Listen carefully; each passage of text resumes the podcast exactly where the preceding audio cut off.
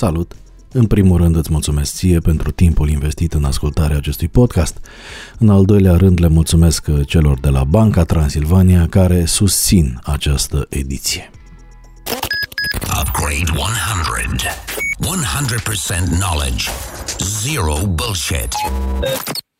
Conținutul pe care îl consumăm online se împarte azi uh, într-un haos desăvârșit între postări social media care nu au foarte des vreo altă legătură cu noțiunea de știre decât faptul că apar într-o chestie numită în lipsă de inspirație newsfeed un fenomen completat de îndeletnicirea lucrativă botezată clickbait. Adică titluri senzaționale gândite doar ca să fure. Nouă să ne fure atenția, iar clienților care investesc în publicitatea automatizată pe Google and Company să le ia câțiva cenți.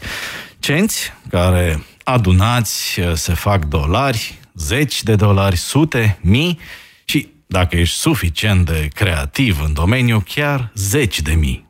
Zeci de mii de dolari lunar. Știu, poate nu-ți vine să crezi. Bine, pentru ca dezmățul să fie complet, se mai adaugă în peisaj și știrile false, manipulative, site-urile neasumate cu conținut dirijat împotriva adversarilor politici și alte bazaconii care servesc interese fie meschine, Asta în varianta optimistă, fie dubioase în celălalt scenariu. Undeva, în colțurile aproape uitate ale internetului își mai fac însă loc și niște raze de normalitate. Sunt startup-uri de presă făcute pe baze profesionale corecte, care încearcă să își facă loc în atenția publicului cu decență, cu materiale muncite, cu reguli clare și cu texte adesea lungi, dar care au substanță și informații prețioase. Dar mai avem timp de ele, mai avem chef sau vrem să aflăm tot, să lămurim tot în maxim 150, hai 200 de caractere cu spații, cu tot în comentarii aruncate pe Facebook sau în stories de Insta de maxim 15 secunde. Despre jurnalism versus clickbait, despre substanță versus junk news, despre profesionalism și idealuri versus oportunism și goana oarbă după clicuri și afișări de mesaje publicitare haotice, o să vorbim astăzi. Așadar începe Upgrade 100 Live. Eu sunt Dragoș Tanca și, ca de obicei, vă mulțumesc mult, mult că ne ascultați. Upgrade 100 Live now. Install the best version of you. Așadar, vorbim despre jurnalism de calitate versus uh, mizerii, clickbait și senzaționalisme ieftine. Alături de mine sunt doi oameni cu care am ce povesti pe tema asta și anume live uh, de undeva de departe Cristian Lupșa, editor fondator al uh, revistei DOR, decât o revistă probabil că o știți. Salut! Salut, salut, Dragoș! Mai ne auzim, tehnologia funcționează, lucru rar și tot uh, alături de mine, fizic de această dată, distanțat social și mascat uh, ca și mine, de altfel Vlad Tăușance de la Minecraft Stories. Salut, Vlad! Salut, salut! Să-i dăm drum zic? Focus, focus. Drop it like it's hot. Say what? Cristian, pentru cei care nu îl știu, a început odată cu decât o revistă în 2009 să se lipească așa foarte puternic de brand. Este editor fondator, a dat cu mopă, a vândut publicitate, a scris, acum scrie în continuare și sprijină colegii să devină, cum spune el, cea mai bună versiune a lor. Hmm, ce coincidență de slogan așa cu Upgrade 100. E jurnalist cu studii, nu doar din vocație, a studiat în România și în Statele Unite, a colaborat înainte de dor cu reviste precum Dilema Veche, Squire sau Tabu. Tabu în vremea aia bună, cred. Chiar am fost colegi, Cristian, la un moment dat. Cred că da, de trust cu siguranță, da. un an, doi. Nu, nu ne-am mm-hmm. intersectat doar uh, așa în organigrame, da. Bun, și Vlad Tăușan, ce vă spuneam, uh, se ocupă uh, ceva mai nou de un proiect uh, uh pe care îl apreciez, uh, Minecraft Stories. Este un proiect editorial susținut de BRD Group Societe General și editat de Fundația Friends for Friends. Uh, în ultimii ani, Vlad a fost alături de zeci de organizații neguvernamentale din țară și a fost implicat în diverse proiecte de comunicare, de branding, strângere de, de fonduri. Uh, mai, uh, mai la începuturile carierei, dacă nu mă înșel, a lucrat și în zona de IT la Trencadis, a lucrat și în zona de publishing la uh, Supercar, care era o, o revistă foarte mișto. Da, da, da. Știu trust, că... trust, micul trust Supercar. Da, pe vremea când eram sluga mogului sârbu, am încercat să cumpăr revista Supercar uh, pentru a o consolida în portofoliu, așa de mult ne plăcea, și mie și, uh, și lui. Uh, A lucrat și uh, în divizia de content la, la The Group, care a avut la un moment dat niște produse editoriale interesante, încercând să intre din zona de agenție și în zona de publishing. Ocazional, ne spune Vlad, semnează și ca uh, scriitor. Așadar, Cristian Lupșa, un veteran al startup-urilor de presă elitiste cu DOR și Vlad, un tânăr antreprenor cu un startup uh, uh, elitist uh, în zona de conținut numit uh, Minecraft Stories. Domnilor, ca uh, încălzire, așa, pentru cei care poate nu sunt familiari cu uh, produsele uh, pe care le editați, dacă uh, prin absurd avem pe cineva care n-a auzit niciodată de DOR uh, sau probabil mai plauzibil de Minecraft Stories, hai să vedem cum le-ați spune voi ce pierd. De ce ar trebui să intre uh, pe site-urile voastre să cumpere produsele print sau adiacente pe care le gândiți, așa, în 30-35 de secunde ca un spot radio. Cristi. Eu le-aș spune să, să intre ca să vadă dacă ce găsesc li se potrivește în viață. Noi ce mm. facem este facem jurnalism narrativ, adică reportaje, eseuri sau portrete, texte în general de, de formă lungă, cu scopul de a oferi ceva mai multă nuanță pentru ce, pentru ce trăim în uh, România ideal niște înțelegere și dacă funcționează și niște, și niște emoție. De aici, de aici am pornit în 2009 și asta rămâne într-un fel miezul a ce facem cel mai bine.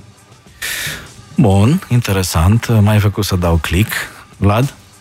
Da, Minecraft e un pic mai simplu. Noi suntem despre știință și tehnologie, cumva așa, the missing link din presa românească. Uh-huh. Uh, regrupat și relansați din aprilie. Mulți ne știu despre ăia care au scris despre COVID lucruri mai serioase decât ceilalți, uh, în general. Știință, tehnologie, inovație, uh, destul de geek ca să fie drăguț, destul de uh, jurnalistic cât să poată fi citit până la capăt. Bun, deci ambele produse încearcă să adreseze o zonă de public cumva abandonată de avalanșa asta de goana după audiențele care produc uh, matematic niște bani, pentru că ăsta e ecosistemul în momentul ăsta. Produceți cam, uh, produceți, produc băieții care se ocupă de treaba asta undeva la 5-6 eurocenți pe mia de afișări, dacă au vreo 10 spații publicitare pe pagină. Asta, matematica simplă, ne conduce la un revenue de vreo 700 de euro dacă reușești să faci trafic suficient, adică vreo milion de afișări ori 10 poziții. Cam asta e, uh, să spun așa, mercuri, mercurialul. Cam asta e bursa în momentul ăsta. Uh, de asta vedeți tot felul de știri care se rostogolesc, chiar dacă par niște prostii și sunt niște prostii 99,9% din cazul, pentru că așa este setat ecosistemul digital. Totuși, în această nebunie își fac loc și proiecte uh, precum cele despre care vorbim astăzi mai avem chef și timp de lucruri uh, profunde, de lecturi lungi în format print sau digital? Eu cred că da și cel puțin lucrurile și chiar și cifrele la care ne uităm noi ne, ne, ne spun că da. Adică nu N-am crezut niciodată ideea asta că doar pentru că internetul funcționează la o viteză mai rapidă și că foarte mult din el ne livrează lucruri instant de la Instagram sau la, sau la clip, alte clipuri scurte în alte locuri, că oamenii nu vor mai consuma chestii de profunzime, că sunt text, că, că, e, că e video, nu cred că lungimea este factorul la care, care, care face diferența. Adică sunt oameni care stau cu ce scriem noi și jumătate de oră și 40 de minute. Cred că important e să răspundă unei nevoi a oamenilor uh, care citesc sau care privesc ceva. Uh-huh. Uh, cred că e un răspuns prea simplu pe care îl dă foarte, o bună parte din presa tradițională când spune Păi nu, că trebuie să fie scurt și senzațional și, uh, și, și rapid. Nu cred că e toată povestea. Uh, categoric, uh, eu, eu cred că sunt multe, multe goluri până la urmă în, uh, în piață. E loc de multe publicații, se, se și vede asta în ultimii ani, din ce în ce mai mult. Uh, avem publicații care vorbesc despre, nu știu, tenis, de exemplu, și o fac foarte bine, sau despre sport, altfel decât o fac uh, site-urile mainstream. Iată că, odată cu Minecraft Stories, e și o publicație mai... Uh, hai să-i spunem, așezată pe zona asta de, de știință și tehnologie, uh, care, mă rog, a început să-și câștige o audiență așa destul de, destul de loială, uh, interesată de domeniu, care, în mod normal, ar fi citit poate informațiile astea, nu știu, în Wired sau în, uh, în bloguri sau publicații de afară, dar pe lângă asta e lume care e interesată de, de informație uh, tehnică despre subiectele zilei, cum a fost uh, povestea cu covid cum e discuția despre smart cities, cum sunt uh, discuții despre uh, ecologie, unde poate ar vrea să citească chestii un pic mai bine fundamentate decât aceleași lucruri pe care le găsim mestecate peste tot. Avem zilele astea un exemplu viu așa de uh, demnitar public care s-a pronunțat foarte virulent împotriva știrilor false pentru că a fost uh, ea uh, victima unei astfel de știri semi-false. Uh, ne referim la Ministrul Educației, Uh, doamna ministru Anisie, care după ce a dat o declarație ambiguă legată de curentul electric în școli uh, versus învățământul la distanță, uh, site-urile de clickbait au preluat în stil caracteristic această declarație și au interpretat-o cum că ministrul ar fi spus că nu e problemă dacă nu e curent în școală, se pot urmări lecțiile la televizor. Bun, și, ca urmare, doamna Anisia a anunțat că va iniția o consultare publică pentru a rezolva problema uh, fake news. Aplauze. Bun. Cum comentați uh, atitudinea oamenilor din zona să spunem așa, guvernamentală, din zona puterii vis-a-vis de acest fenomen, cum vi se pare că se raportează acest fenomen la lumea politică, dacă vi se pare că este o uh, soluție, nu știu, reglementarea acestei povești. Oricine vrea. Depinde cum Discuție o fac. liberă. Eu vreau să precizez asta. Pe mine ce mă sperie uh, foarte des e să văd cum arată stenogramele, mă, sau transcrierile de discuții de la CNA. Știi? Uh-huh. Mm-hmm. Pentru că te aștepta ca acolo să fie niște oameni care au expertiză. Discuțiile alea sunt la nivelul așa de, cum zic, mm-hmm. discuție cu bere la ora 12 noaptea, cu prietenii despre ce ai văzut tu la televizor da, la reclamă. Da, da. Deci cam Pensionarii în 5 minute, ai văzut? Exact. Băi, ce-a dat Bă, da, stai mă, că nu e ok seara, să fie așa. Adică, da, domnule... Parcă nu e în regulă. Parcă nu e în regulă. Ei, uh, cam cum? Cine o să reglementeze? Cine o să tragă linia care e fake news și care nu? Uh, eu nu cred că, că e o discuție serioasă asta până mm-hmm. la urmă.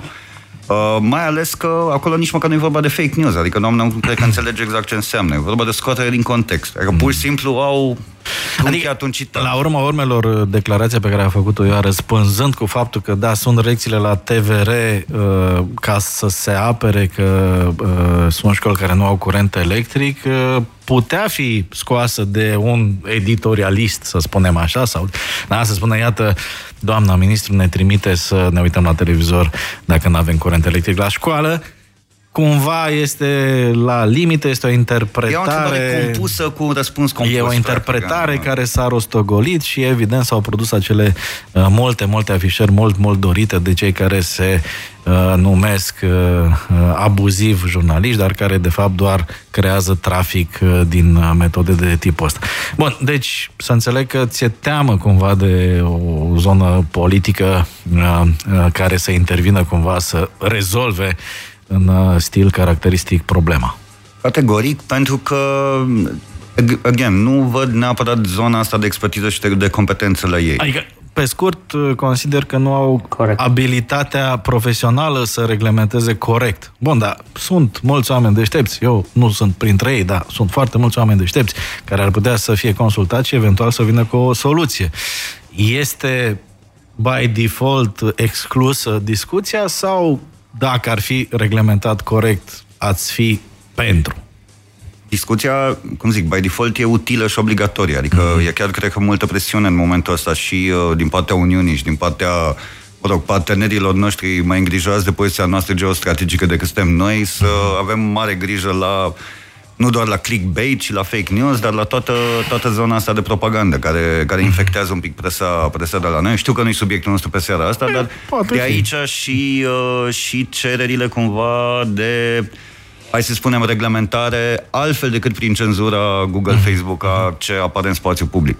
Dar mm. pentru asta am avea nevoie de niște asociații de breaslă un pic mai puternice, de niște consultări publice care să cuprindă cam toată societatea civilă relevantă pe domeniu, mm. and so on and so forth. Evident, sunt lucruri care nu se pot face peste noapte. Da. Uh, evident că e un domeniu pe care iară, discuția a fost amânată atât de mult timp încât uh, o să fie greu să o rezolvăm repede. Dar e o discuție importantă. Ok. Uh, Cristian. Vlad, uh, Vlad a acoperit-o foarte bine. Ce mă îngrijorează pe, pe mine este că nu știm suficient despre cum funcționează toate fenomenele astea. Cu siguranță legiuitorii sau guvernanții nu, nu au idee de cum circulă informația pe, pe internet și toate tipurile de segmentare, de la propagandă, la dezinformare, la fake news, la clickbait, la lucruri scoase din context și puterea actorilor care au lucruri de câștigat, mai ales din dezinformare sau uh, sau fake news real de a fi mereu cu 2, 5, 10 pași înaintea ta. Uh, adică discuțiile care se întâmplă în România despre informații sau, de, sau dezinformare sunt uh, destul de în, în urmă. Mie mi se pare puțin utopic să vii să poți reglementa orice soi de, de, de fake news până nu ai niște oameni care cu adevărat înțeleg cum funcționează ecosistemul informațional în care în care suntem, în care oricum vom fi în urma celor care vor găsi forme de a da alte informații. E, adică eu, eu nu vreau să zic că e o bătălie pierdută și clar e o discuție importantă, dar e mult mai complicată decât uh, reglementăm că, și amendăm. Crezi că există și un conflict de interese aici? Pentru că ce s-ar putea penaliza ar fi, de exemplu, distribuirea de informații false. Păi, dacă s-ar pedepsi distribuirea de informații false, politicienii ar mai putea să facă anumite declarații? Crezi că nu s-ar simți aici și este... vizați?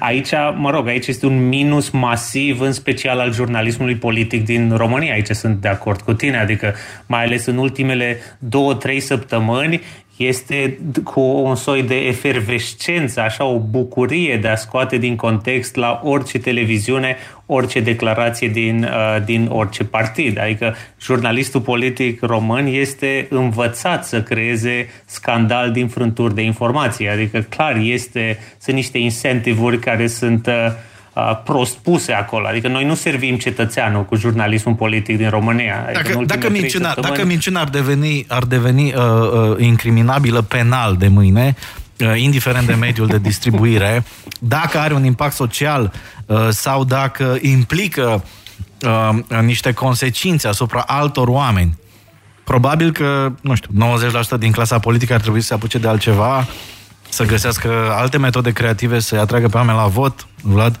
Ei au totuși o protecție, până la urmă, cel puțin parlamentarii, aleși, mm. demnitarii, au uh, o protecție legală pentru genul ăsta de... S-a făcut DNA-ul pădurilor, se facă și DNA-ul minciunilor. asta, uh, asta cu adevărul mm, e o discuție foarte filozofică până la urmă. Eu cred că obligația jurnalistului nu e căutarea adevărului, e obligația filozofilor. Obligația jurnalistului e căutarea obiectivității, săpatul după informații, prezentarea uh, unei abordări cât mai, cât mai complete și de bună credință legate de un subiect.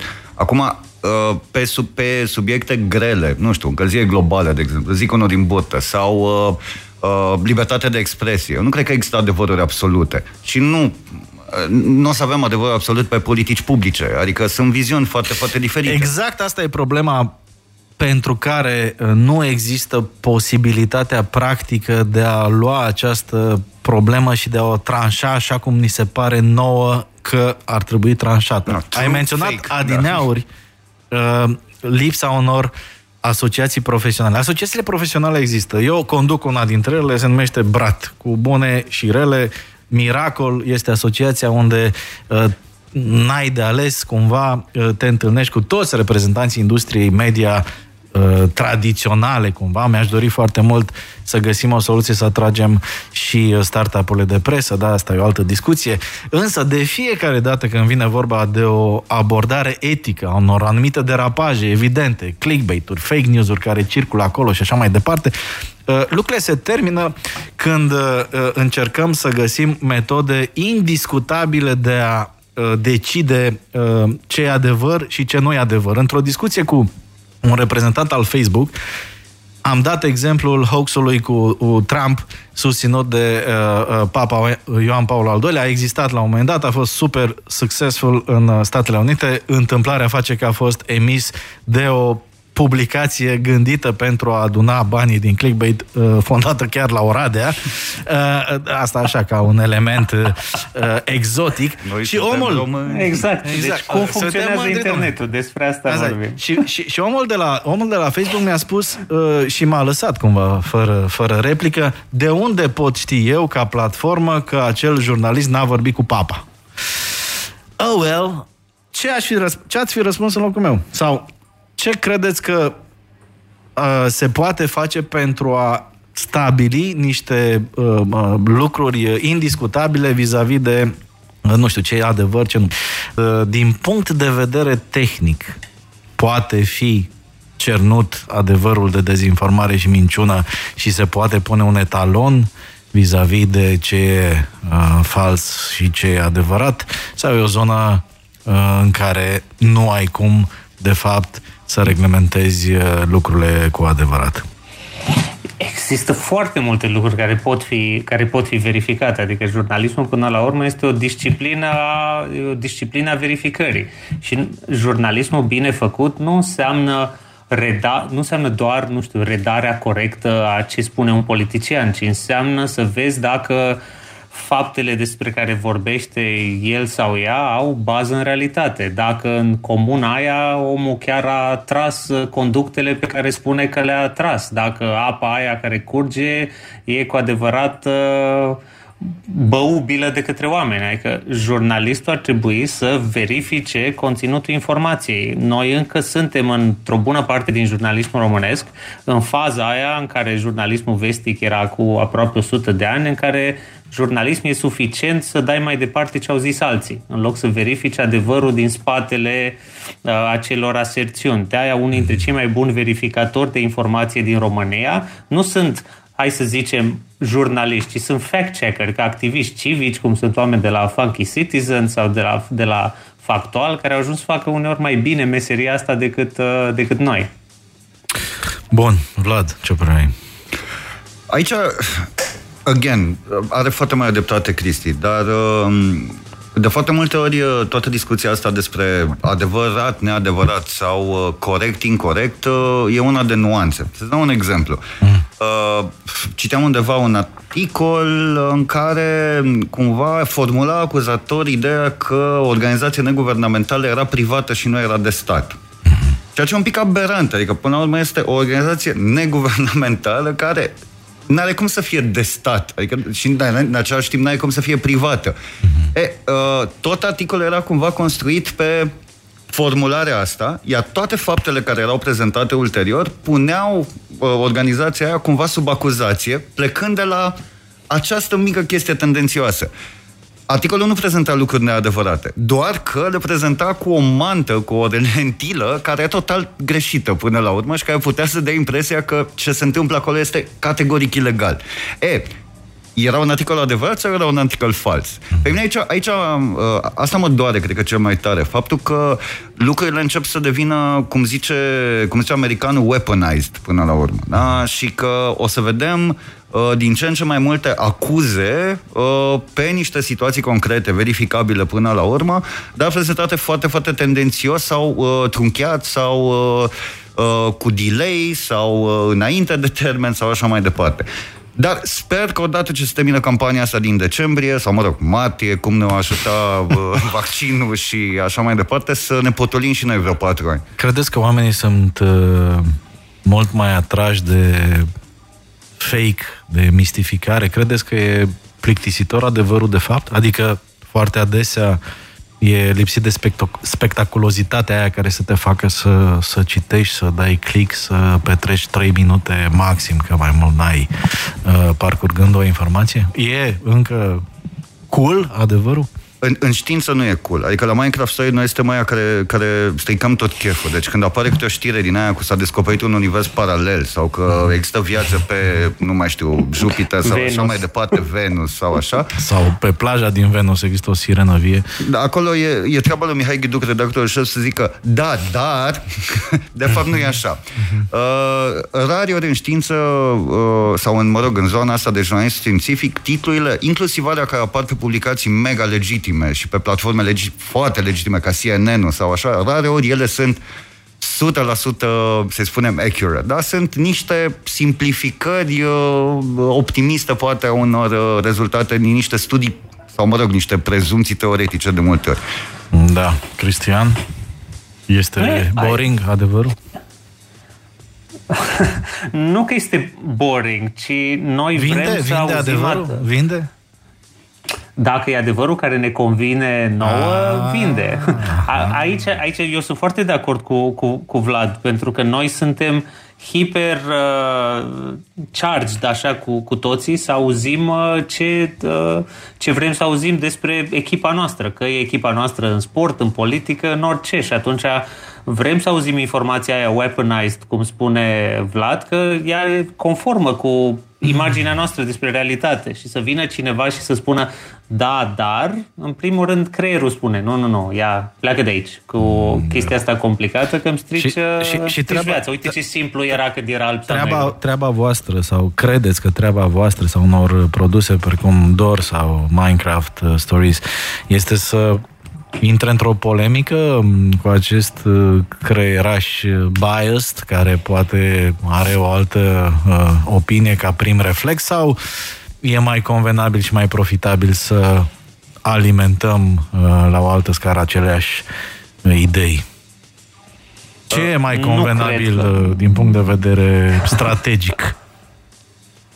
Sigur că e convenabil să alimentezi idei, nu știu dacă, este, nu știu dacă e responsabil. Uh, ce încercăm noi și ce încearcă, cred că, o bună parte din media asta mai mică din, din România, e să încerce într-un mod cât mai exciting, reușim fiecare dintre noi, să te conduc într-o călătorie în care tu măcar să iei două, trei extra lucruri la care poate nu te-ai gândit. Nu cred că o să reușim să-ți mhm. schimbăm convingerile, mhm. dar dacă nu te atacăm direct, cum fac prietenii tăi de pe Facebook care îți spun, băi, ce prost ești, n-ai înțeles, mhm. ci încercăm să te conducem așa într-o călătorie, poate, poate îți plantăm niște sâmburi de îndoială.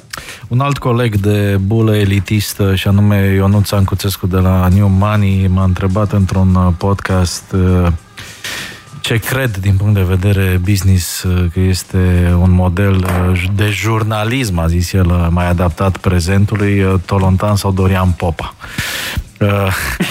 N-a zis de Capatos, să zic, care, mă rog, cumva în zona de tabloid ar putea fi asimilat unei anumite nișe sub nișe uh, jurnalistice, ci s-a dus direct la Dorian Popa, argumentând că, la urma urmei, uh, cifrele pe care le face într-o zi Libertatea, uh, .ro, cu materialele respective și care atrag atenția unei părți de public, uh, uh, sunt în unele cazuri poate mai mici sau comparabile cu ce emite uh, Dorian uh, Popa, care uh, uneori vedem că are și um, pretenția de a-și informa publicul, nu doar de a-l uh, distra. Cine decide cine e jurnalism și ce este jurnalism de fapt? Are cineva această extra superputere? Dacă, dacă e așa existențial, eu am definiția mea simanticoasă pe care o car cu mine după, despre jurnalism, care înseamnă jurnalismul e să dai informație oamenilor ca să poată să se guverneze singuri. Așa că foarte mulți oameni pot comite acte de jurnalism și fără să se numească oficial uh, uh, oficial jurnaliști și un whistleblower poate să comită acte de jurnalism sau oameni, inclusiv oameni care scriu pe Facebook despre ce au văzut într-o intersecție sau ce au văzut la o secție de vot. Bun, deci jurnalismul de este un, uh, este un, uh, un um, E o formă de a da informații stil, despre lume. Este o, o formă de exprimare, nu este, e, nu este o profesie? Sau? Este și, este și o profesie. Okay. Pentru cei care o practică. Ok, ok. Vlad, ce părere ai? E, gre, e grele, ca e să zic așa. E grele. Uh, nu, nu e o întrebare ușoară. Ziceam și mai devreme, tentam așa o definiție. Cred că înseamnă, înseamnă în primul rând bună credință uh-huh. și în momentul în care scurge o informație pe surse pe care o împachetezi, mă rog, într-o formă cât de cât îți spun cunoscută sau confortabilă, la nu, mai, nu e jurnalism, neapărat. Da?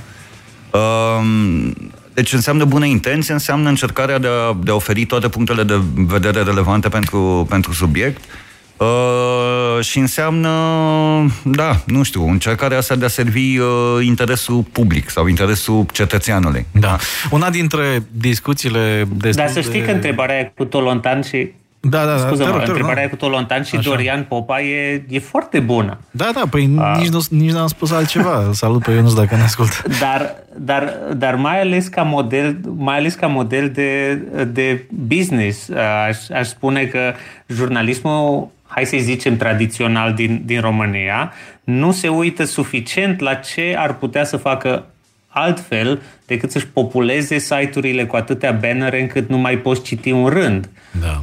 Uh, Asta e o și atunci, eu nu știu dacă modelul Dorian Popa ar funcționa, dar uh, poate ne-ar da niște idei, uh, poate ne-ar da niște idei noi. Uite, aici e o altă uh, discuție deep, cumva, uh, din punct de vedere business. Uh, Ți-ai dori un Dorian Popa al uh, intelectualilor, da? Ți-ai dori pe cineva care să atragă valuri și valuri de, de, de atenție și de trafic uh, uh, strict, strict business.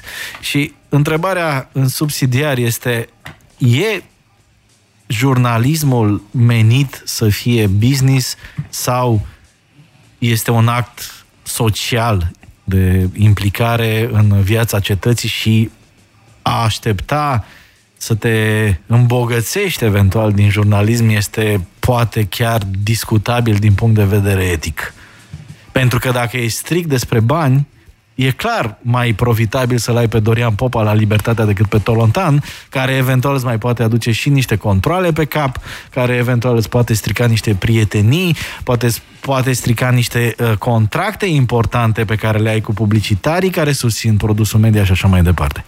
Acum sunt, sunt niște extreme cumva aici, pentru că jurnalismul ăla de în slujba cetățeanului, cum ziceam, pentru interesul public și așa mai departe, invariabil intră în clash cu puterea. Mm-hmm. N-are cum să facă asta exact. altfel, pentru că cetățeanul și puterea sunt într-o relație de negociere a locului lor pe lume de când s-a inventat contractul social. Bun. Uh, zona asta de, de jurnalist fluffy, sau mă rog, de păreri fluffy care pot să fie confundate cu, cu jurnalismul, merge spre entertainment. Acum, cred că produsele media vandabile da, sunt alea care le combină care sunt, uh, au și hard, dar au și fluffy și soft. De asta, până la urmă, dacă e să ne uităm așa, libertatea, cred că Uh, joacă foarte bine așa la mijloc. Da? Îți dau și o anchetă, îți dau și un Vasile Ernu care îți spune despre URSS și Revoluția Stângii, dar în același timp îți dau și ceva mai, uh, nu știu, mai light așa de citit între, uh, între două cafele.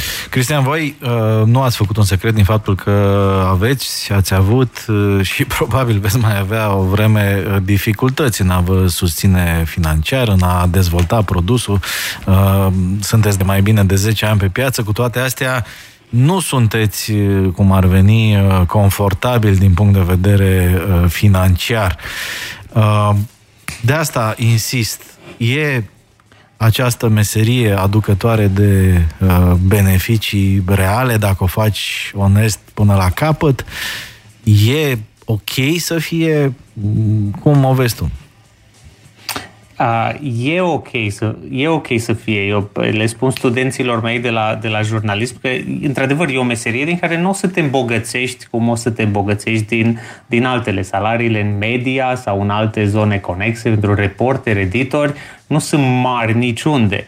Uh, și, dar și da, e o meserie care ține și de pasiune și de dorința de a, de a uh, servi interesul public într-o, într-o formă sau alta, dar uh, cum spunea și Vlad, majoritatea produselor media nu sunt în extremele astea dintre doar investigații, deci nu ne putem finanța din niciun soi de sursă privată și ar fi bine să fie, nu știu, doar cititor sau ceva super curat și nu sunt nici o extremă în care e doar publicitate. Și nouă ne lipsește ca industrie în România inovația asta în sfera de, uh, în sfera de mijloc și modelele hibride și găsit forme noi de a, puțin, niște resurse de a cititori, niște resurse de la companii, niște resurse din, uh, din evenimente.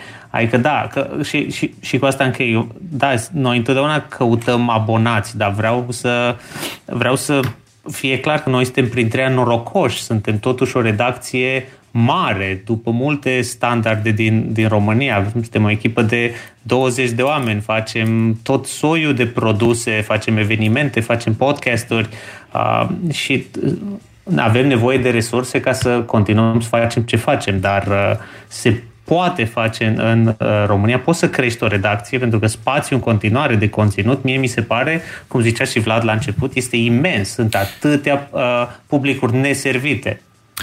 Ne luăm informațiile, când spun ne, mă includ pentru că probabil peste 90% din oameni, dacă nu mai mult, uh, își iau informațiile din ce se numește aiurea, după părerea mea, newsfeed.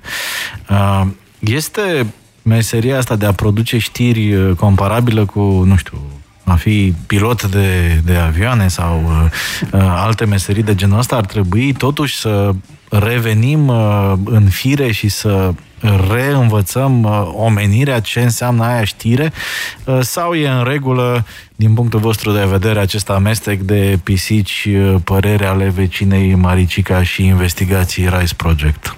Vlad. Uh, eu cred că încep să-ți dai seama cât de important e presa în momentul în care cauți uh, o informație despre sălaj, de exemplu. Mm-hmm. Da?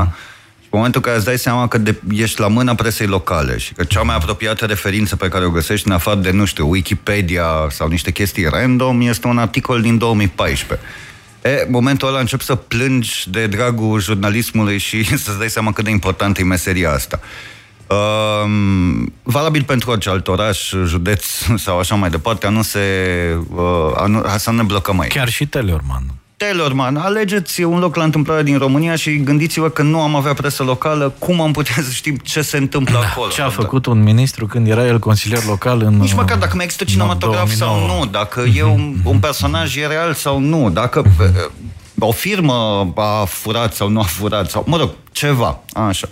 Asta pe de o parte. Pe de altă parte, um, cred că um, începem uh, să ne dăm seama, mă rog, ăștia care producem conținut sau încercăm să difuzăm conținut în, în newsfeed-ul acesta, mă rog, această metaforă numită newsfeed, cât de nasoală e cenzura. Practic, uh, în ultima vreme, Facebook a început să sufle, de exemplu, și în iaurt. Nu mai poți promova nimic care are ceva social, economic uh, sau, uh, nu știu, legat de politici publice în conținut, pentru că, ce să vezi, furnizezi sau promovezi materiale sensibile după standardele lor. Ceea ce face munca, hai să spunem, a redacțiilor relevante din România, imposibil de promovat pe bani, pe platforma uh, prietenilor uh, noștri americani, mă rog, internațional sau ce-ar fi. Uh, ceea ce e grav.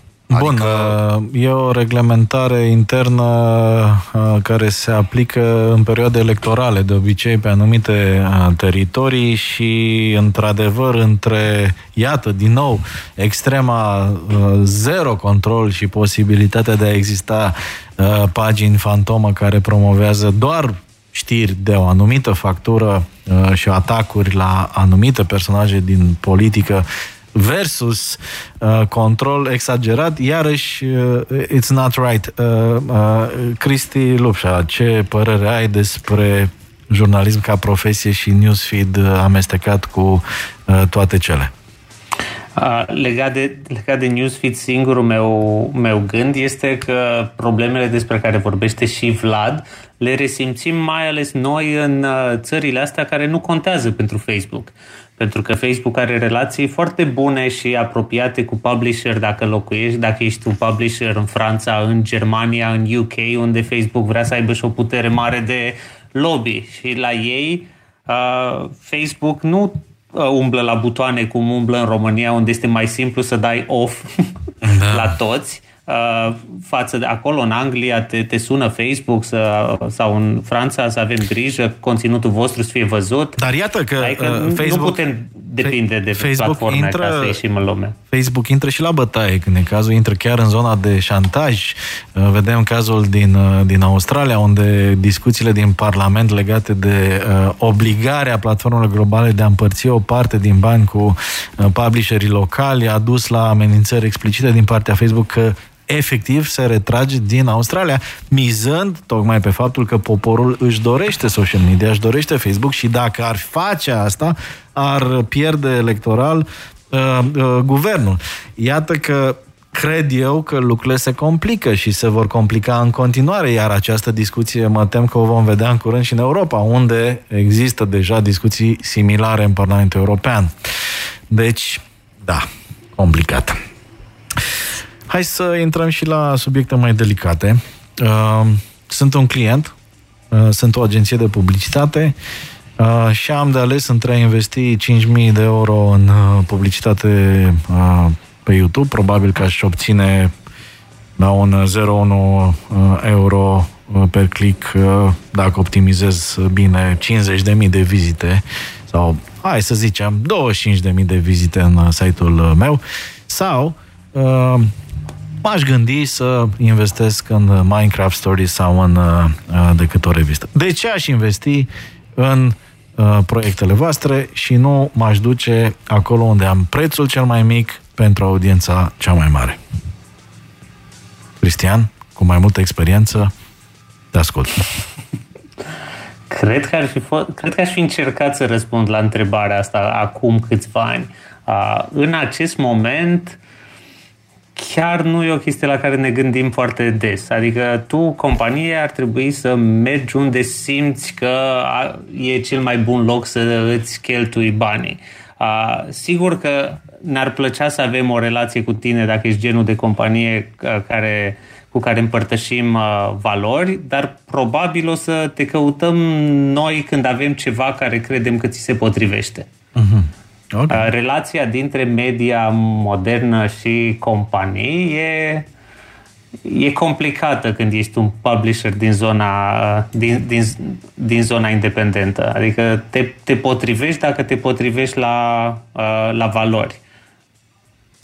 Bun. Vlad Tăușance. Eu aș intra în niște chestii mai tehnice, adică dacă, dacă, dacă vrei să vinzi, nu știu, burgeri, da, de exemplu, uh, și uh, ai o campanie de delivery și discutăm până la urmă de optimizare de CTA-uri sau CTC-uri sau așa și ai un funnel bine definit și așa, cu siguranță că YouTube e canalul pentru tine. Uh, dacă discuți sau, mă rog, promovezi uh, ceva mai abstract, ești, uh, nu știu, o organizație care promovează schimbare, care promovează impact, care promovează subiecte mai dificile, uh, n-ai ce să cauți pe YouTube. Pentru că banii aia nu o să fie cheltuiți cum trebuie, o să genereze un public care poate nu e publicul tău. Uh, atât uh, Minecraft uh, sau publicația suror de trust, uh, să-i spunem așa, uh, scena nouă și școala nouă, cât și de cât o revistă, uh, se laudă cu, hai să spunem, o comunitate închegată, cu un profil de cititor de la care pe care teoretic ți le-ai dori. Da? A, clasicul, da? Că suntem la Radio Gherila, că au zis-o prima dată că ai noștri sunt mai deștepți decât uh, ai lor. Cațavencu. Cațavencu, scuze. Dată. Și au preluat-o la ulterior. Uite că mi-a rămas să... Da, am, uh, am falsificat istorie. Iată, nu credeți jurnaliștii. Uh, revenind. nu, nu, uh, pentru că eram parte dintr-o și da, chiar da, conduceam da. ca cu la vremea aceea, s-a făcut un transfer de slogan ascultătorii noștri nu sunt mai deștepți da, decât așa, așa. ai lor, cum era pe vremuri la Cațavencu cu cititorii. Deci cu asta, cu asta ne lăudăm până la urmă, mm-hmm. cred. Ne lăudăm cu, cu ce putem să ne lăudăm. Cu urbanul mare, cu studii superioare, cu putere de cumpărare, cu oameni care călătoresc în străinătate, cu frequent buyers, cu vizite dese la muzee, oameni care citesc măcar două cărți pe săptămână. Tocmai am făcut un, uh, o cercetare, deci le-am okay, proaspăt în minte în momentul ăsta. Uh, avem... Pentru rate card uh, sunați. Da, așa, așa. Vă rog, uh, minecraftstories.ro contact. Uh, ideea este... Dragoș, ai, ai zis că Te putem rog. să te întrebăm și noi ceva. Da, da, te rog, chiar. Da. Ah, mai bine Eu, nu zice. eu aș fi curios, știi, că, că tocmai ziceai de, de uh, realitatea Cațavencu. Mie mi se Da. pare că a fost ultimul moment în ultimii 15 ani în România în care Mhm. un trust mare părea că se construiește pe niște idei proaspete și conectate la o realitate media de afară. Adică generația Da. mea, toată lumea voia acum 15 ani să lucreze acolo. Da. Și te-aș întreba, cu experiența ta de acolo și, de, și uitându-te la piața de acum, Mhm. de ce nu mai încerc, de ce nu încearcă nimeni să fie New York Times-ul de astăzi?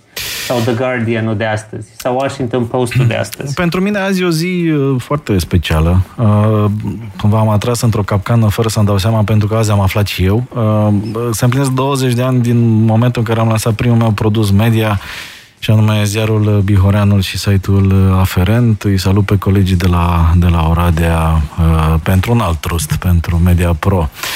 Uh, ulterior, ce s-a întâmplat uh, după ce am intrat în semi-antreprenoriat în Cațavencu, m-am trezit ulterior cu un investitor uh, controversat, da? Sorin Ovidiu Vântu a investit o sumă importantă în Cațavencu, iar apoi s-a uh, întâmplat fuziunea, realitatea cu uh, Cațavencu. Și, într-adevăr, așa cum uh, Uh, probabil știi și tu, uh, trecând pe acolo, pe la tabu, a fost o perioadă cumva uh, roz în uh, istoria uh, presei. De ce? Pentru că resursele financiare erau destul de generoase, iar ingerințele editoriale au fost zero. Până în ziua în care n-au mai fost zero și uh, uh, tot uh, cumva simbolic uh, și interesant, uh, octombrie 2010 a fost momentul în care am intrat în antreprenoriat uh, și iată, sărbătoresc 10 ani de antreprenoriat și 20 de când am lansat primul produs media după ce înainte am fost uh, doar reporter. Uh, ce s-a întâmplat uh, acolo? S-a întâmplat, de fapt, uh, uh, în uh, vreo cel puțin trei locuri, dacă nu chiar patru în ultimii uh, 20 de ani. Fetelor nu sunt chiar atât de expirat, uh, am început uh, extrem de devreme, aș face această paranteză și precizare. Ce s-a întâmplat? De fiecare dată a apărut un investitor media care a încercat să ofere un soi de meca uh, care a atras valorile și oamenii care au o doză importantă de nu i-aș spune naivitate, i-aș spune mai degrabă uh, idealism. Da? Au atras foarte mulți oameni care și-au visat tot timpul acea instituție media în care să poată să facă toate lucrurile minunate și reportajele fantastice și televiziunile și revistele și uh, site-urile și așa mai departe. Uh, dar, din păcate, și în cazul adevărul, care a avut uh, cumva aceeași, uh, aceeași uh, uh, soartă cumva, și în cazul uh, mai recent, poate uh, încă neclar, poate al Digi24, tot timpul a existat un loc în care jurnaliștii de valoare au fost atrași și a apărut a fi de data asta în regulă. Ce se întâmplă de obicei, uh, din păcate, uh, apare tot timpul miza diferită de core business-ul de media. Apar alte proiecte care devin cumva, din păcate, incompatibile cu uh, uh, așteptările inițiale ale, ale, ale patronului. Uh, și aici se rupe filmul pentru că apare inevitabil discuția eu uh, am investit, deci uh, ar trebui să am un cuvânt de spus în politica editorială. Și sunt oameni Uh, Vântul a fost unul dintre ei, uh, Adrian Sârbu este încă uh, genul ăsta. Înainte de asta am lucrat pentru Ringhe, Michael Ringhe, pe vremea aia foarte implicat în, în proiecte și așa mai departe. Sunt oameni care au două etape. Au etapa în care sunt cumva, oricât sună de absurd, sau de necredibil, au etapa în care uh, cumpără visul și uh, în care sunt uh, uh, convinși de ideea asta că independența totală editorială uh, uh, generează inclusiv puterea aia pe care și-o doresc ei și că tocmai lăsând liber oamenii să facă ce vor, să ancheteze pe cine vor, să scrie despre ce vor, le va da o, o putere extraordinară, dar răbdarea se rupe în momentul în care devine mult, mult prea scump versus așteptările inițiale. Adică toți oamenii care nu sunt din presă se așteaptă să facă mult mai mulți bani. De asta, cumva, partea asta de business vine și uh, împietează procesul. Și apoi intervine politicul, intervin tensiunile și se rupe vraja.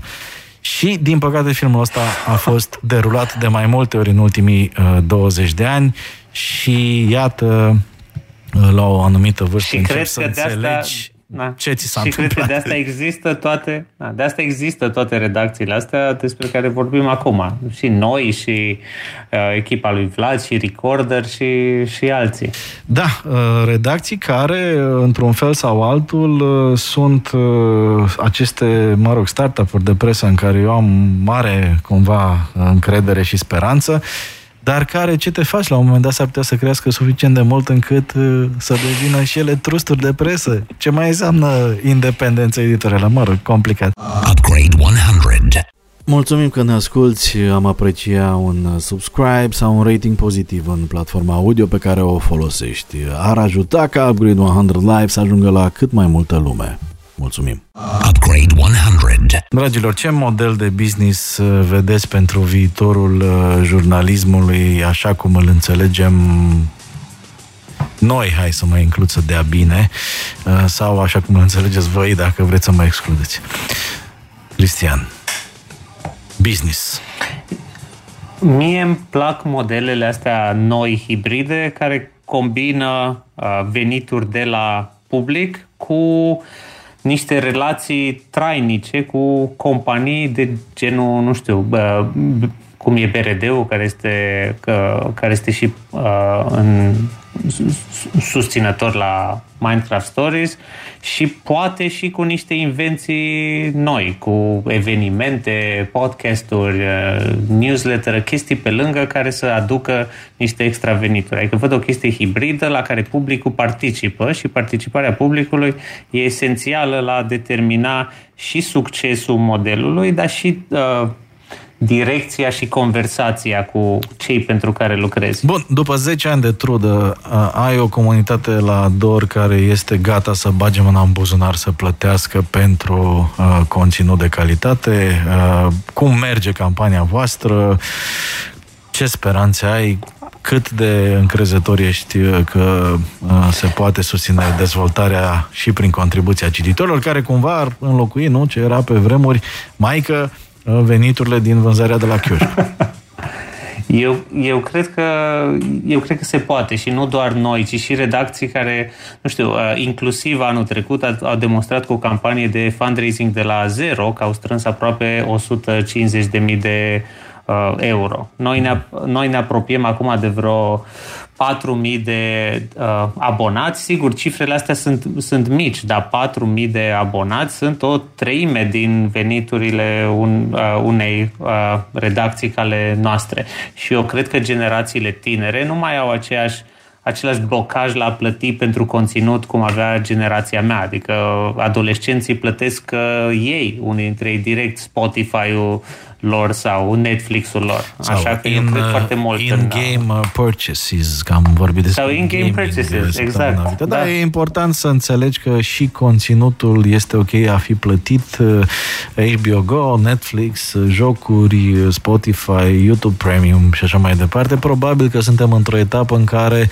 începem să reacceptăm că nu orice e online e moca. Asta ar fi un, un mare câștig al decadei uh, 2010, 2020 sau 2020, 2000, sperăm nu chiar atâta până în 2030. Vlad, legat de modelul de business și viitor. Pe mine mă îngrijorează altceva destul de puternic la modelul de business, că mi se pare că suntem uh, exact în, uh, în, într-o situație la, mă rog, la fel de gravă ca cea care a omorât Glossiu din România, care nu au fost omorâte de lipsa de bani. Uh-huh au fost omorâte de lipsa de distribuție. Da? Deci, în momentul în care nu mai avea unde să vinzi reviste, a devenit din ce în ce mai greu să mai ai cititori. E, în momentul în care modelul tău de business depinde de Facebook și de Google și de tonele lor, algoritmii lor, da. uh, și YouTube și Instagram, mă rog, inclus în toate toate platformele adiționale, tu nu existi, practic. Adică tu ești un biet producător de content cu o comunitate care mâine poate dispare, pentru că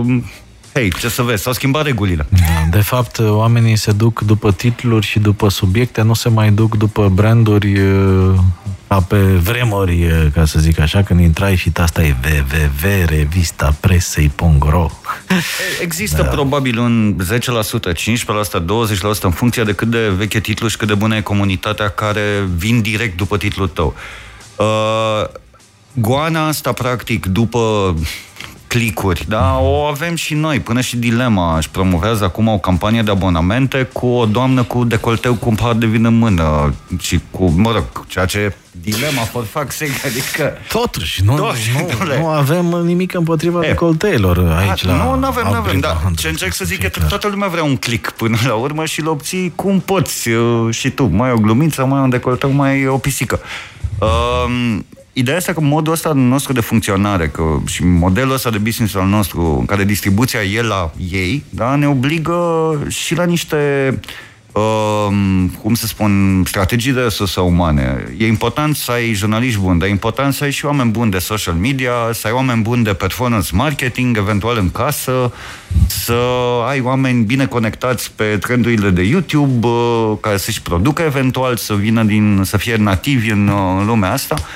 Ehm, ceea ce înseamnă costuri, ceea ce înseamnă alte structuri, ceea ce înseamnă alte priorități. Adică, dincolo de unde luăm banii, cred că sunt multe întrebări ehm, la fel de importante, printre care în capul meu e asta. Cum naiba ajungem la toți cititorii la care am putea să ajungem de fapt? Ne întreabă cineva. Dacă nu credeți că modelul de publicare transparent a tuturor surselor de finanțare ar trebui să existe ca standard pentru orice publicație care ne cere încrederea și chiar banii? Hai să vedem, Cristian.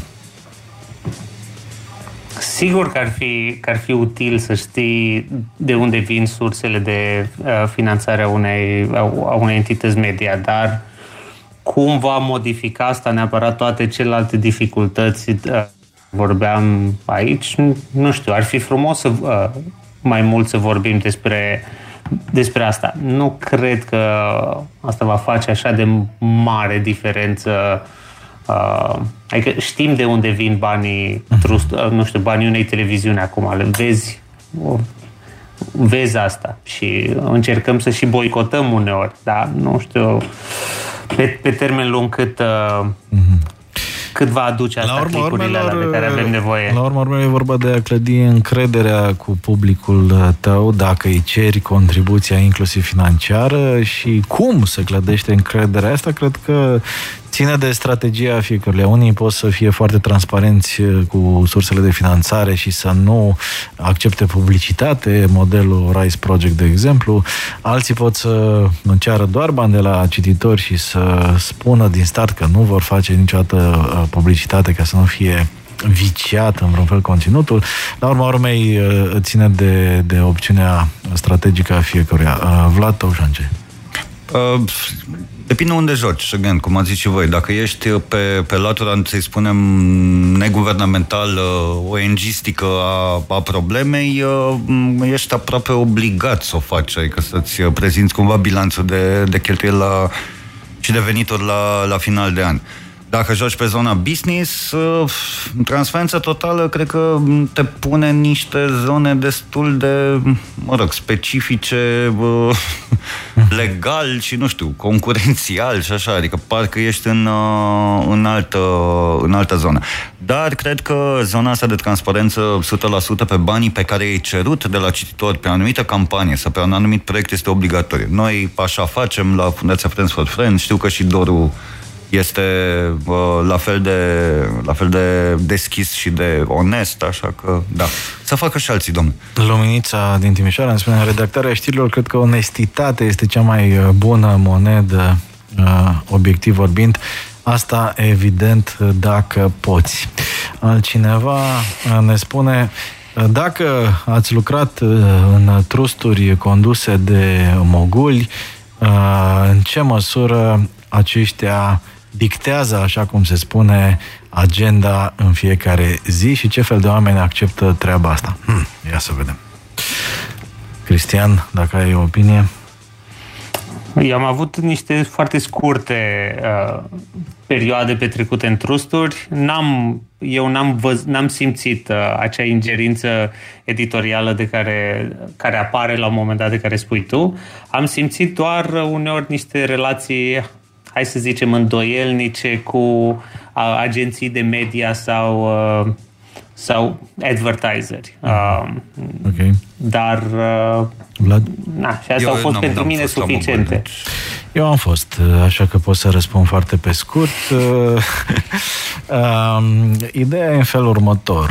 Uh, evident că apar tensiuni editorialo-comerciale sau, inevitabil, cu cât e trustul mai mare, cu atât apar la un moment dat potențiale conflicte de natură personală, dacă vreți. Dacă luați-o uman vorbind, să presupunem că dumneavoastră, cei care ne ascultați acum, ați investi mult, nu ați face un profit extraordinar din acea investiție. Într-o revistă, să spunem, sau într-un site.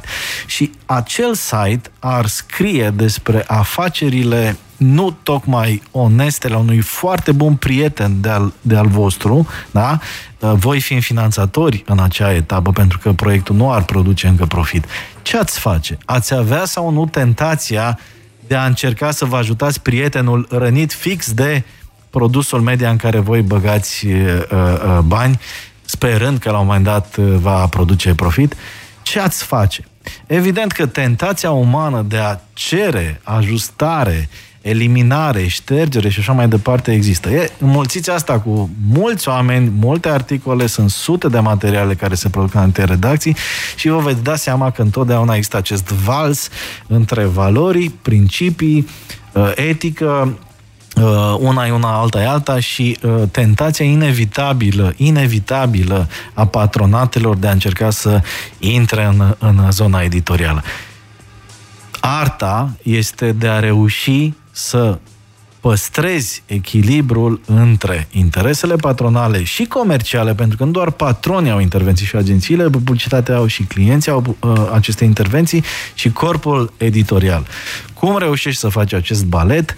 Cum reușești să asiguri uh, echilibrul și să-ți câștigi cumva respectul și credibilitatea în fața oamenilor cu care lucrezi în fiecare zi, depinde de fiecare. Avem și acum exemple de instituții media care au capitulat total în fața intereselor patronilor și care chiar își asumă cumva treaba asta, dar avem foarte multe exemple de instituții media care nu fac asta și mai e un lucru, uh, judecați om cu om, nu judecați instituții în legătură cu oamenii și nici invers, pentru că sunt jurnaliști de bună credință, inclusiv la uh, televiziuni, radiouri sau uh, site-uri de știri care nu vă plac. Și apropo de asta, uite, sunt curios, așa mai pe final, să aflu opinia voastră vis-a-vis de uh, tipul ăsta de jurnalism asumat de o anumită uh, parte a unei bătălii politice.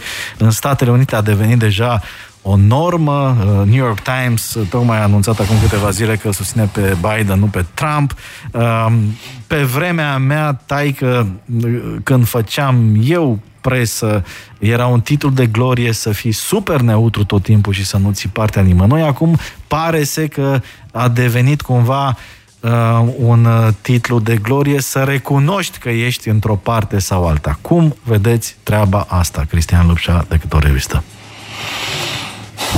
Jurnalismul din state a avut întotdeauna, mă rog, mai mulți pereți în interiorul unei redacții, adică dincolo de peretele ăla de care se vorbește între zona comercială și zona editorială, este și un perete pe care noi nu prea îl știm în zona asta de lume, între a, ce înseamnă jurnalismul de opinie și ce înseamnă jurnalismul de informație. Și jurnaliștii de opinie din redacțiile mari sau, mă rog, echipa de la partea de opinie întotdeauna își dădeau cu părerea ce candidat susține publicația. Mm-hmm. Și asta nu e, nu e o chestie neapărat nouă, dar începe în epoca asta de, care este mult mai digitală și mai rapidă și în care nu știi exact care e informație, de unde vine și dacă e opinie sau dacă este de la echipa de știri, uh, începe să devină greu să separi degeaba vine redactorul șef de New York Times și spune nu, ăștia sunt colegii de la echipa de opinie care îl susțin pe, pe Biden, nu suntem noi de la,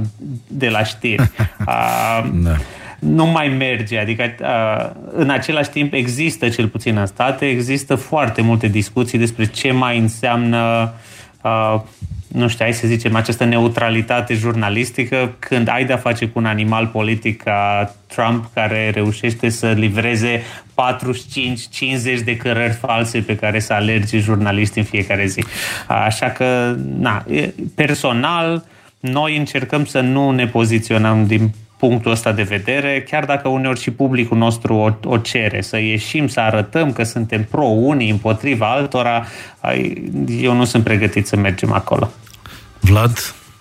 Uh, cam ce a zis și Cristi, uh, în state există cumva uh, obiceiul de a-ți asuma, adică nu sunt primele alegeri la care uh, publicații mari își asumă o poziție, uh-huh. mai ales când e vorba de, mă rog, alb sau negru, da? adică uh-huh. e o opțiune binară, da? nu e cu, cu, cu mai, multe, mai multe direcții. Uh, Uh, de altfel, dacă stăm să ne gândim la acel Blue Watergate, da? el, practic, uh, a, un rol important l-a avut acolo uh, Washington Post-ul, care era asumat anti-Nixon, adică chestie care a și, cum să zic, a și afectat investigația jurnalistică, pentru că erau percepută ca comandă politică, au fost acuzați, în so on and so forth.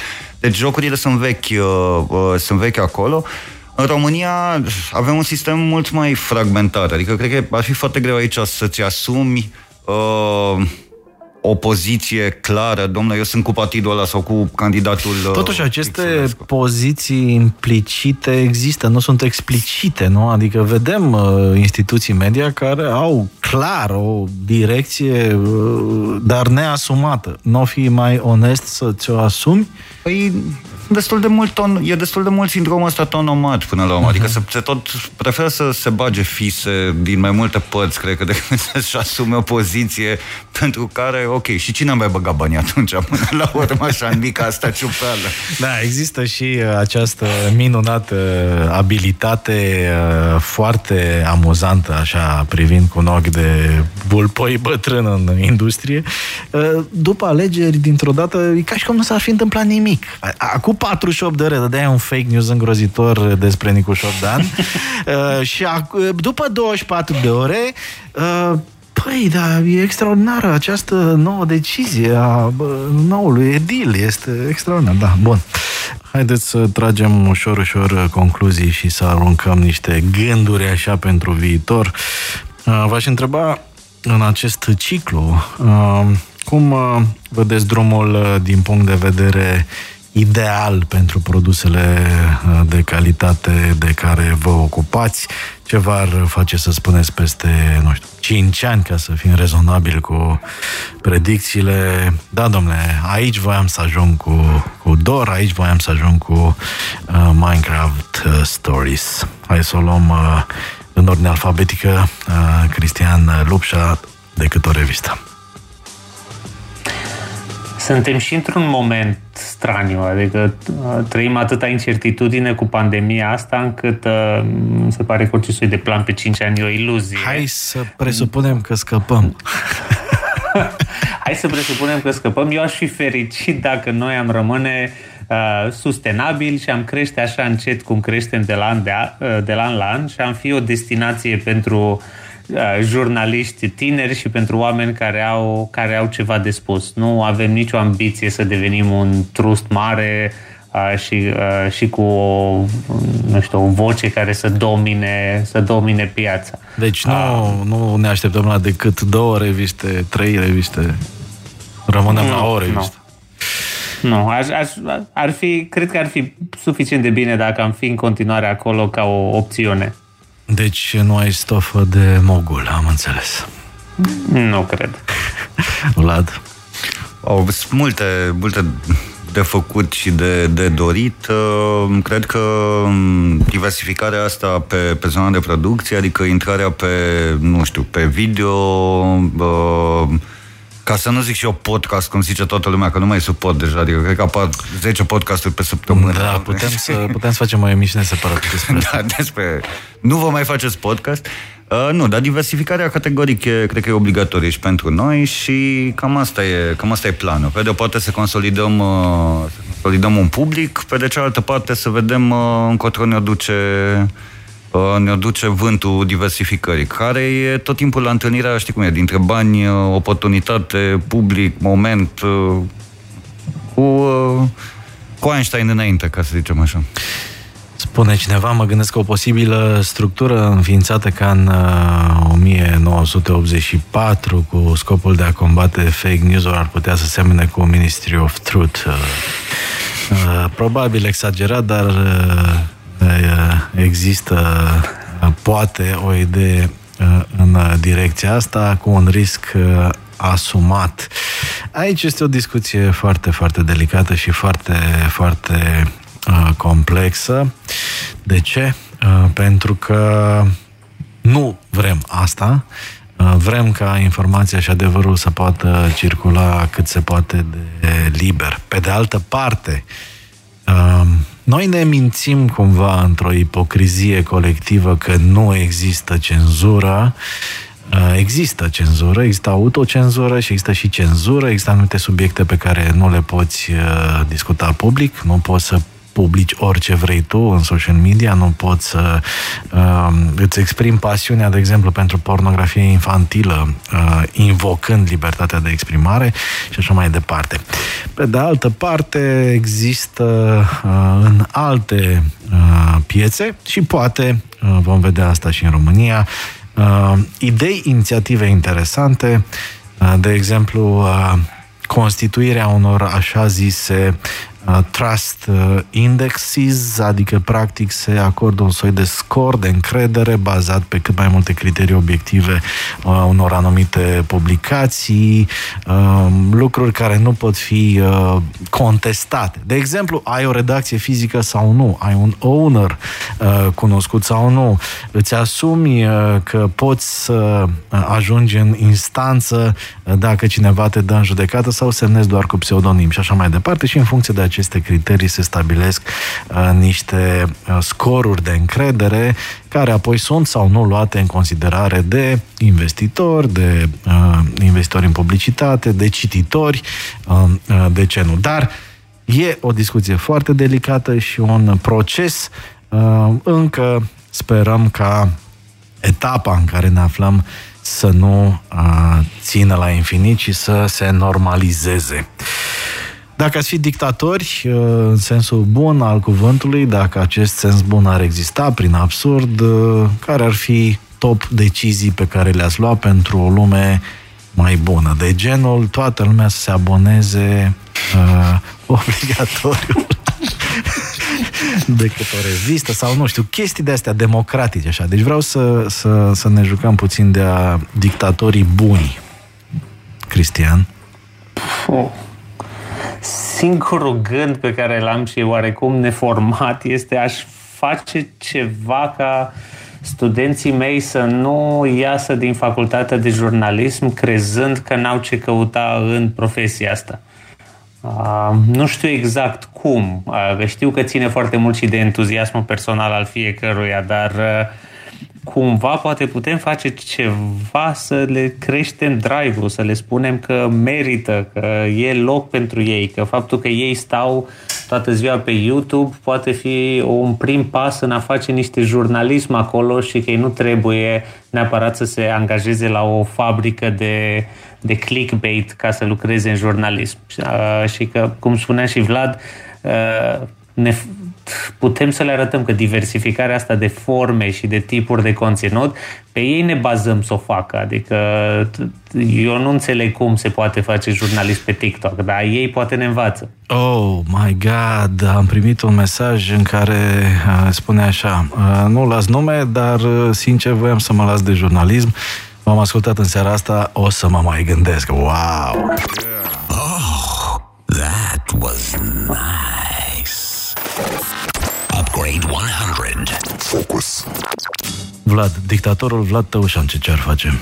Ai dictatorul Vlad Tăușance și-ar aminti că oamenii se ocupă de chestii din astea frivole, știi, căutarea adevărului, cultura generală, săpat după subiecte, după ce își rezolvă problemele de bază. Nu știu, cred că dictatorul Vlad Tăușance ar face niște case și ar încerca să crească nivelul de trai, știind că, conform definiției de manual, după ce se rezolvată baza piramidei, lumea își vede și de abonamente la decât o revistă și a ascultat Radio Guerilla. Scuze, am dat Ai- ai o, gândit- am, am Fair. dat-o ca la științe Absolut. politice. Da, și vă rog frumos să puneți acolo și să-și ia abonamente la DOR, să plătească frumos, să doneze la Minecraft Story, să cumpere bilete la festivalul Upgrade 100, da? Mulțumesc, da. mulțumesc uh, uh, anticipat. Ok, și ultima întrebare, o curiozitate a Google, nu a mea. Google wants to know. Așa încheiem uh, într-o notă optimistă și utilă. Uh, Vreau să vă rog în numele unui search imaginar pe Google uh, care sunt uh, articolele, cărțile, filmele must watch pe care le recomandați uh, celor care ne ascultă. De pe uh, de câte o revistă, de pe Minecraft Stories și din bibliotecile și uh, device-urile voastre. Ia, hai să vedem, Cristian Lupșa, de câte o revistă. Niște recomandări. Da, da. Uh, Vreau de pe site Eu acum sau mă- din revistă sau de pe site-ul DOR. un număr preferat Uite, al o- o- revistei, un film uh, de văzut neapărat, Să- o carte, orice. O să fac, perfect, o să fac o recomandare de pe, de pe site, e ceva ce am publicat azi și este un uh, eseu scris de un fost jurnalist, acum uh, uh, regizor de film documentar, care scrie despre uh, ziua în care tatălui a fost reținut de DNA pentru uh, abuz. Și scrie despre dinamica dintre fiul care acoperea justiția în, uh, pe vremea în care DNA-ul era uh, peste tot și tatăl și dinamica dintre ei. Și a fost e o- în uh, procentul e o celor poveste achitați sau în procentul celor... Da, a fost în procentul celor Ei, nu era achitați. greu, că mai mulți achitați decât... Dar la TV dă bine, oricum. Vlad, Uh, măi, de pe, cu filmele e simplu, că Ia. noi ne-am, uh, ne-am spart capul în redacție și am făcut un top uh, 100 de filme SF cu, împreună cu 70 de oameni, adică nu l-am făcut de capul nostru. Nu e cel mai bun top, dar e singurul top de filme SF din, din România. mamă, tocmai mi-am adus aminte că m-a rugat Mihai Ghiduc să răspund la treaba Da, asta de- și n-ai am, răspuns, și am vezi? uitat, Mihai, trebuie Puteam să fi ne ierți. 76, vezi? Ah, damn.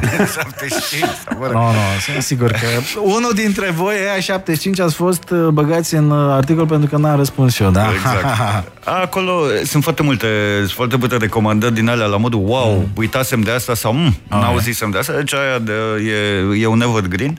Uh, și avem un dosărel, mm, dosărel, am dat cu diminutive, avem bine, cinci da. articole mm, grupate în jurul temei uh, orașelor deștepte, a urbanismului, a perspectivelor orașelor, numai bun de citit acum după alegerile locale și între, înainte de alegerile capitale, ca să zicem așa. Să-i uh, dați un forward și lui uh, Nicuș Șordan, care uh, mi-a tot promis că vine să vorbim despre asta, dar agenda încărcată după alegeri uh, nu i-a permis. Încă da. Noi încă sperăm și îl salutăm dacă poate ne ascultă. Acestea fiind spuse, uh, vă mulțumesc, uh, dragilor, alături de noi uh, Cristi Lupșa de la Dector Revistă și Vlad Tăușance. Mă trebuie să ziceți și voi că și nouă ne-a plăcut. Ești cel mai tare. Da, vă da, mulțumim ține foarte tot mult așa. că Ești, uh, e, Da, e, e, așa îmi place să fiu într-o emisiune în care ai voie să spui nume de branduri, știi, fără Da, să da, simți sunt- că te curentează ceva. Suntem, suntem brand uh, friendly. Brand friendly. Uh, Și foarte frumos, e, e, e rar să fii într-o emisiune care clar că îi merge bine cu atâtea pauze, așa că good, good. Da, banii nu sunt o problemă, Cristian, banii nu sunt o problemă. Să te audă și de trebuie. și mai poftiți pe la noi. Uh, că- Da, da, da. Mersi mult pentru un dialog care cred că a fost pe alocuri chiar uh, uh, puțin uh, prea serios, da, pe alocuri puțin prea neserios, dar pe medie uh, stăm bine. Upgrade 100 live now. Install the best version of you. E că o faceți în variantă podcast, fie că sunteți live și acum pe frecvențele Radio Guerilla. Vă mulțumesc în egală măsură.